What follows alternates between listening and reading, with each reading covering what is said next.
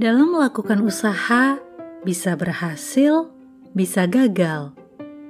Namun, selalu ada yang bisa dipelajari dari proses itu. Selama kita masih hidup, gagal bukan akhir dari segalanya.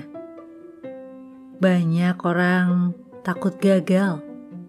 Iya, tentu semua orang tak suka dengan namanya kegagalan. Keinginan kita tidak terwujud namun, tak semua kegagalan adalah hal yang benar-benar buruk.